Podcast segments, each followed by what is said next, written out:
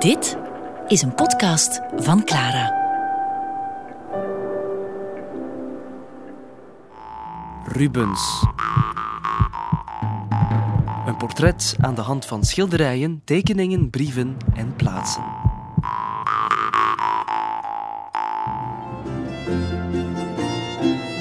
Rubens is bijna 23 jaar als hij op 9 mei 1600 vertrekt naar Italië.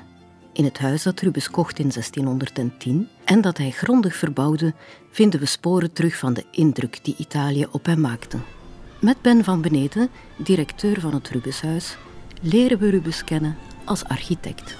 We zitten hier op de binnenplaats van het Rubenshuis, die gemarkeerd wordt door die fenomenale tuinportiek. Dat is een van de elementen die Rubens aan zijn huis heeft toegevoegd, die hij zelf heeft ontworpen. En die portiek bescheidt de, de, de binnenplaats van de tuin. Maar daarnaast zit die portiek boordevol betekenis. En dat, dat strookt volledig met het renaissance denken en het eh, denken over de architectuur eh, in de, in de barok. Die is vormgegeven als een Romeinse triomfboog, heel duidelijk. En eh, de portiek is ook versierd als een Romeinse eh, triomfboog. En daarvoor putte Rubens uit voorbeelden die hij met eigen ogen heeft gezien in Italië. We kijken door de centrale boog van de tuinportiek en ons oog wordt werkelijk uh, als een magneet bijna aangezogen door het point de vue achter in de tuin. Tuinpaviljoentje, evenzeer ontworpen door Rubens. En dat tuinpaviljoentje dat is vormgegeven als een Serliana. Naar Serlio, befaamde renaissance-architect. En ook dat is een, is een uh, noviteit, een nieuwigheid was dat voor de zuidelijke Nederlanden. Serliana, kort gezegd, is eigenlijk een boog geflankeerd door twee lagere rechthoeken. Wie staat er in dat uh, tuinpaviljoen? Ik kan er niet naast kijken. Hercules. Hercules, de Romeinse halfgod, maar vooral de uh, personificatie van de deugd. De o zo belangrijke stoïcijnse deugd die Rubens zijn denken en doen bepaalde. Bovenop die portiek zie je dan twee Olympische goden, standbeelden. Links is dat Mercurius, die poseert als god van de schilders, van de kunstenaars. Rechts Minerva. En kort samengevat zegt Rubens, mijn huis is toegewijd aan de kunsten, vooral de schilderkunst, en aan de wijsheid. En beiden leiden je naar de deugd, achteraan in de tuin.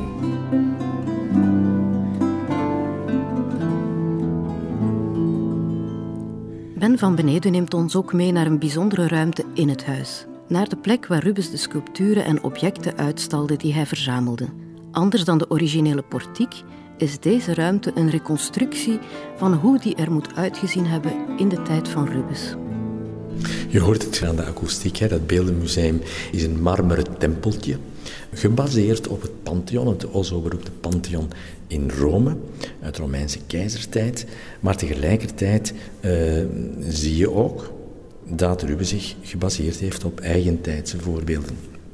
Met name van uh, Vincenzo Scamozzi, die in de Veneto, in Noordoost-Italië, in de stijl van Palladio, villa's bouwde die overkoepeld waren en die een unieke belichting hadden.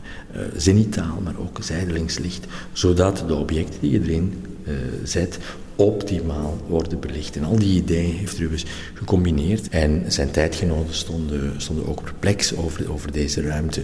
Er werd al in 1620 geschreven uh, over deze ruimte als het Elegantissimo Museo, het, het super elegante museum van, van Rubens. Rubens bracht de Italiaanse elegantie naar Antwerpen. Maar waar is Rubens al geweest in Italië? Het wordt algemeen aangenomen dat Venetië zijn eerste halte is geweest. En voor ons is het natuurlijk als, als 21e eeuwers onmogelijk om voor te stellen wat voor een impact dat moet hebben gehad. Als je een wereld kent van horen zeggen, uh, een wereld waarvan je droomt, maar die je eigenlijk niet kent. Behalve dan van die enkele zwart-wit prent. En je komt dan in Venetië toe alleen al de magiek van die stad. En je gaat dan in die kerken of in de Scuola di San Rocco. En je ziet daar voor het eerst Tintoretto. 12 meter breed, in kleur. De impact die dat moet hebben gehad, die indruk. Dus ja, Venetië is zijn, zijn eerste halte. En daar wordt natuurlijk eh, ja, de liefde voor de Venetianen, voor Tintoretto, Veronese, Tiziaan, dat, dat zaadje wordt daar geplant.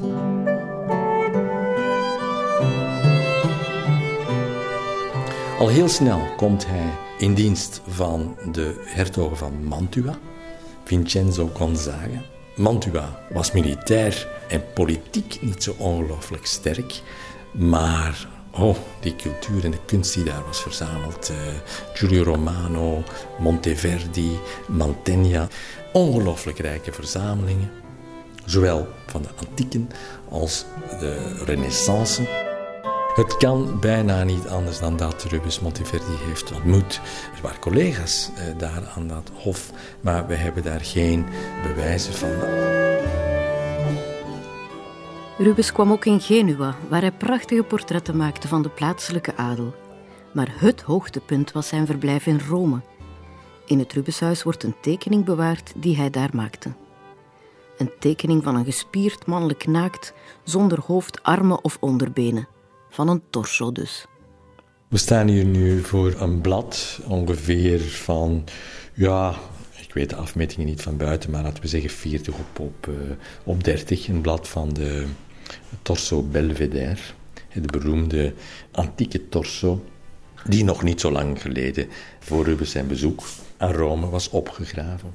De tekening is een van de vele tientallen die hij zelf heeft gemaakt als een soort van registratie, zoals wij een foto uh, zouden maken, uh, maar niet als een soort van herinnering. Dat was het natuurlijk ook wel, maar vooral als werkmateriaal. Rubens was bezig met het aanleggen van een portfolio, een map met werktekeningen, die hij later te pas zou brengen uh, in zijn eigen kunstwerken. In Rome heeft hij zijn eerste grote opdrachten gekregen, met name ook voor de, de kerk van de, de Oratorianen, een van de belangrijke contra-reformatorische orden daar, de Chiesa Nuova. Het is een altaarstuk met de heilige Gregorius. Maar het eerste altaarstuk dat hij maakte voldeed niet helemaal. Heeft dat mee teruggenomen naar, eh, naar Antwerpen en hij heeft dat eigenlijk gebruikt als altaarstuk boven het graf van zijn moeder in de Sint-Michielsabdij, uh, die nu is afgebroken.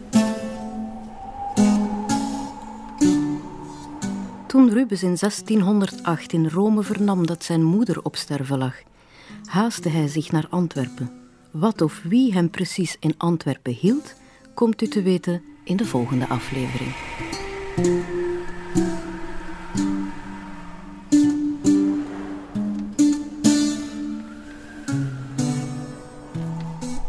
U luisterde naar de tweede aflevering van deze negendelige podcast over Rubens. Als u naar clara.be-rubens surft, vindt u per aflevering extra beeldmateriaal. Ontdek ook onze andere podcasts via clara.be. Clara Podcast. Blijf verwonderd.